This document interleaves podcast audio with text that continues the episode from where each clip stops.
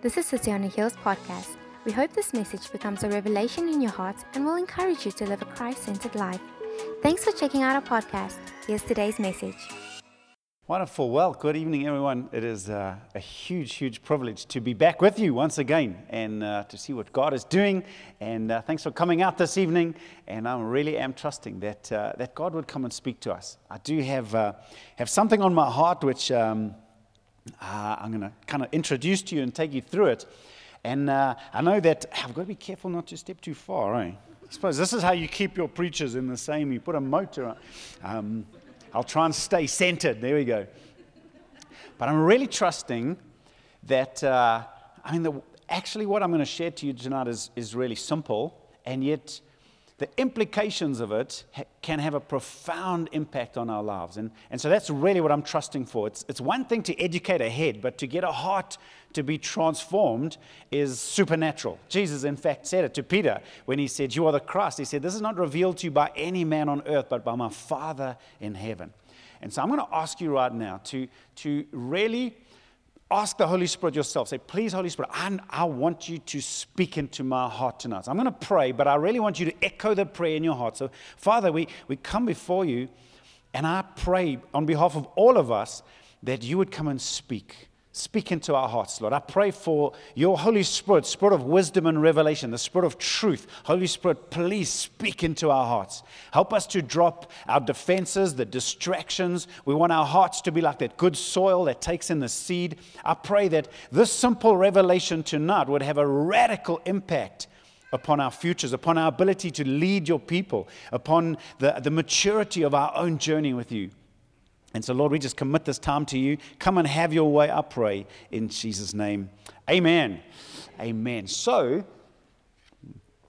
I've had a little bit of a, not a crisis of faith, but rather, I've had a, I've been preaching the gospel. I've been preaching for 25, 26 years. I've been preaching the gospel all of that time. But recently come to a, a conclusion that I might have been doing it wrong. And which, I mean, that's, that's quite a big thing when, you know, you've given your life to preaching the gospel and you suddenly realize, well, cook, maybe I've, maybe I've been doing it wrong. So let me give you some backstory and take you on my little journey. I started, I mean, beginning of the year, I was in Zimbabwe and, and I was preaching. I'd been invited to come and teach at, the, at two of the national elders and preached, and it was great, had a wonderful time. And in between, the New Covenant Ministries apostolic team were having their meeting, and some of the team guys were sharing, well, how's it going in the church? How's it going in the church? And the overriding description of what's happening in the church, I just keep hearing the word poverty, poverty, poverty, poverty, poverty. And I mean, Zimbabwe is a poor nation. And, and I mean, I've been to Zim many times, and, and I've got a lot of friends from Zimbabwe. I know it's been through economic collapse. Obviously, poverty is a problem. But the poverty that you're hearing about is not just a lack of resources on the outside, it, it's, it's impacting people on the inside. And this idea, this, this concept of when poverty goes from the outside to the inside, when poverty is no longer about resources, it's now about identity, that's a problem. So now I'm, I'm wrestling under, I'm, I'm, I'm contemplating this. Why is it that all of these churches, blessed by God, full of the Holy Spirit, why is this thing of this inner sense of poverty such a big thing. Went from there, a couple of, about a month later, I went to Pakistan. I've been there a couple of times, and Chad, my faithful, loyal armor bearer here, was with us, so he can testify same thing. And, and I'd seen from the first trip going into Pakistan. Now, let me qualify it. Pakistan is the Islamic Republic of Pakistan. So it's not easy to be a Christian in Pakistan. And yet, I mean, we've done outdoor evangelism crusades. I've preached in many churches. There are a lot of churches in Pakistan. But the problem is, I hear this all the time from the pastors. We are the poor, persecuted Christians of Pakistan. The identity of the church is we are the poor, persecuted Christians of Pakistan. And the problem with that is every time they try and make contact with any outside ministries, it's always we, the poor, persecuted Christians of Pakistan, and this is what we're going for, and our only salvation can you send money? And so going in, now please hear my heart. I, I love the guys, and, and it's, it's easier to, to look at other people's culture and say, oh, this is wrong, this is wrong, when you don't realize it's happening in your heart as well, which I'll describe in a moment. So what, we, what, what happens is now we're going in to meet with pastors and do training, and, and I'm hit with this fat bill.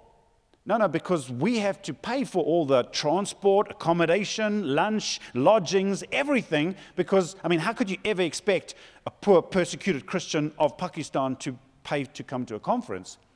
But then I'm looking at the schools. They've got a lot of Christian schools there because they don't want to send their kids to kind of a Quran government type school. I get that. But, I mean, how could you ever charge a young Christian child or family to go to school. So, so the school needs to provide free education, free lunch every day, free backpack, free school uniform, free everything because they're the poor, persecuted Christians of Pakistan. You see, it's not about money. Now it's become an identity on the inside.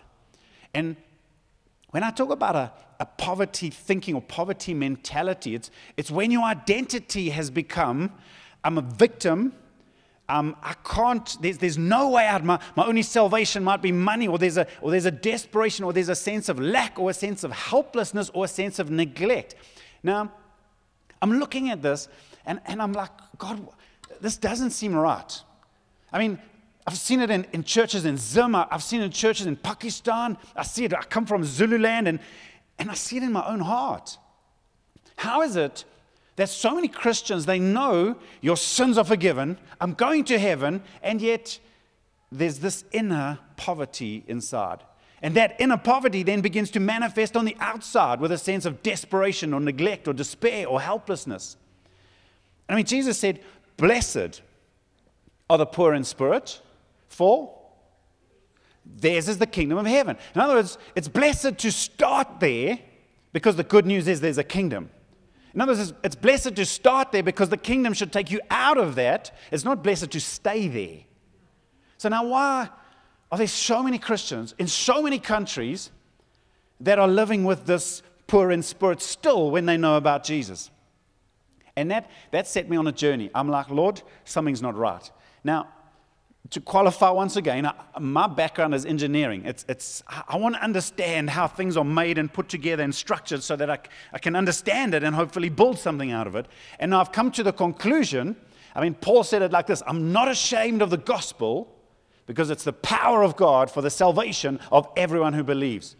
Now, that salvation is not just your sins are forgiven, but that means the power of the gospel has the potential to radically transform every part of our lives. So now, why are Christians in so many places living with this inner sense of helplessness and desperation? Why is the gospel not working?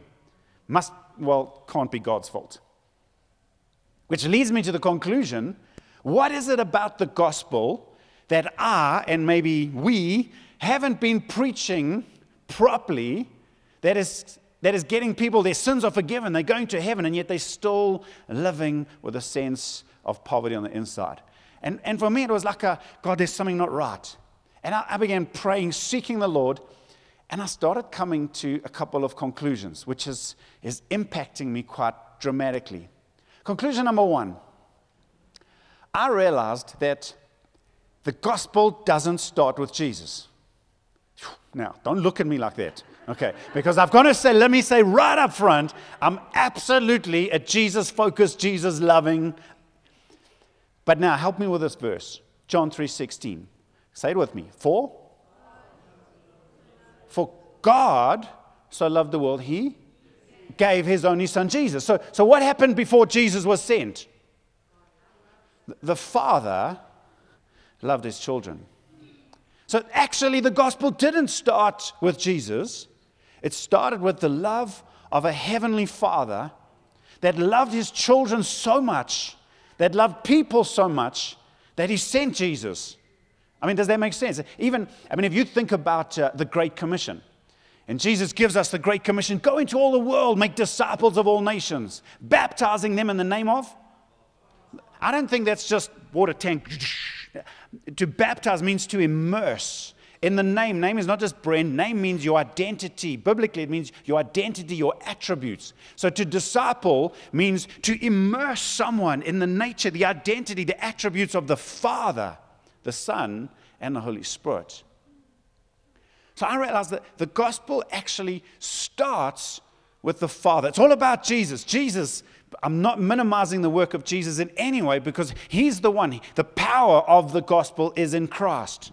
He was the one crucified, the innocent for the guilty. He was broken so that we could be put back together. He was punished so we could be healed. He took our sin. He united us. He drew us into covenant so that we receive His death as payment for our sin. We receive His place in eternity. We receive His inheritance. Jesus has done it.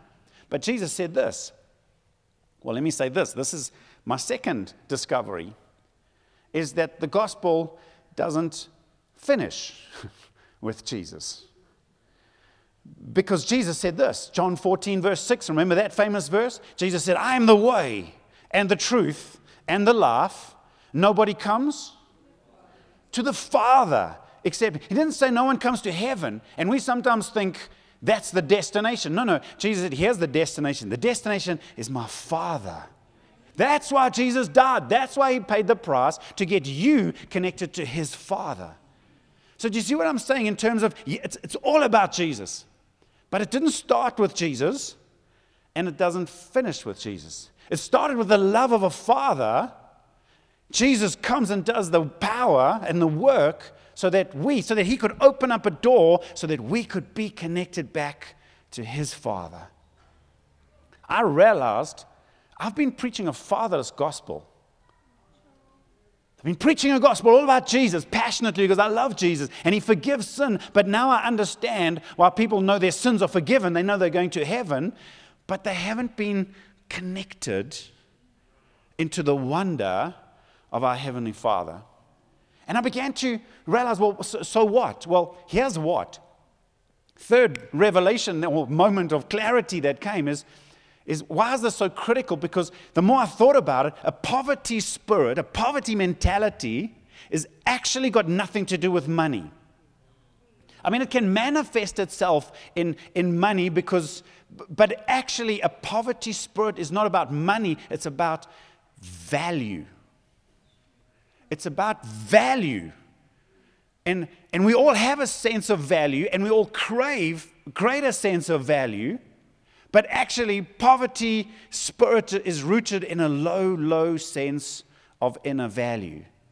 And then it hit me, but where does, where does a child get their value from? A good father.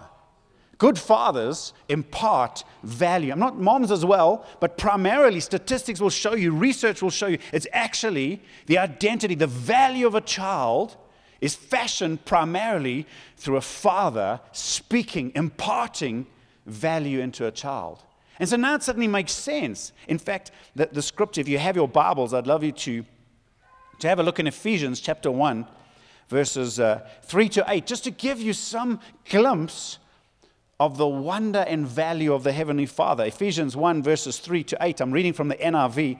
And it says, Praise be to the God and Father of our Lord Jesus Christ, who has blessed us with ev- in the heavenly realms with every spiritual blessing in Christ. For he chose us in him before the creation of the world to be holy and blameless in his sight. In love, he predestined us for adoption to sonship, so that in Jesus through Jesus Christ, in accordance with his pleasure and will, to the praise of his glorious grace, which he has freely given us in the one he loves. In him we have redemption through his blood, the forgiveness of sins, in accordance with the riches of God's grace that he's lavished on us. I mean, you hear that language the riches, the lavish, chosen us. Now, how can so many Christians right around the world be living with an inner sense of poverty when this is the Father who's lavish with his love and with his grace and with his riches? And so then I came to the next conclusion. In the world, we, we live in a we live in a earning a buying and selling, earning world. The wages of sin is death. But in the kingdom of God, it's different. Remember that verse? It says, the wages of sin, but the gift of God is eternal life. So the worldly way of thinking is always about earning, but the kingdom of God is always about giving and receiving. It's a completely different. So when you're born again, you come out of the system where you primarily, your thinking is always about earning something into the kingdom of God where it's about giving and receiving. So now, people have this innate desire. We want to feel valuable. So, where does our value come from? Well, worldly thinking is well, obviously you've got to earn it. So, so how do you earn your value in the world? Well, it, it could be things like performance, through how much money I make. It could be how good I am, how much I can impress people. It could be my, my strength or my looks or your beauty or your this or your that. All of these things we do because we're trying to earn that sense of value from the world. That's why things like social media are dangerous because sometimes we're scrolling through the highlights reel of other people's lives while we're sitting in our pajamas on the couch at home eating chips and thinking, well, cook. Look how amazing they are, and like, look at me. And what's happened is instead of our value going up, our value's going down. And, and there's always someone richer, and there's always someone stronger, there's always someone more beautiful, and, and there's this fight inside of us. I come from the, the pastor's world, and let me tell you, pastors are not immune from this. Sometimes pastors can do the same thing. Sometimes it can be through big titles, or it could be through big seats on the stage. And, and in some ways, we do so many things sometimes because I, I want to feel valuable. But now, here, here's the big idea. See, when, when Jesus was baptized, he, he comes up out of the water, and it said, Heaven was opened, and the, and the Holy Spirit came like a dove and rested on him. And it said, The voice of the Father said, This is my Son whom I love, with him I'm well pleased. Now, a couple of years later, Jesus takes Peter, James, John, come with me. They go up a mountain, and on the top of the mountain, it says he was transfigured. His, his clothes began to shine, and Moses and Elijah come down and speak with Jesus. Peter's freaked out. Should I build a tent? What should I? And, and the cloud is, is hovers over them, and the voice, it says this majestic voice comes from the cloud. And what does it say? This is my son, whom I love, with him I'm well pleased. Listen to him. Twice, the Father speaks over Jesus. This is my Son, whom I love, with him I'm well pleased. That must have had such an impact on Peter's life because later on he writes, and it's in uh, the Bible. it's in here, here. 2 Peter, 2 Peter 1, verse 17. This is such an important verse. 2 Peter 1, verse 17. It says this He, speaking about Jesus, Jesus received, say received. He received honor and glory from God the Father when the voice, say voice, when the voice came to him from the majestic glory, saying, This is my Son, whom I love, with him I'm well pleased. Isn't that beautiful? So remember, two kingdoms kingdom of earning, kingdom of receiving. Now, it shows here that Jesus, where did he get his value from?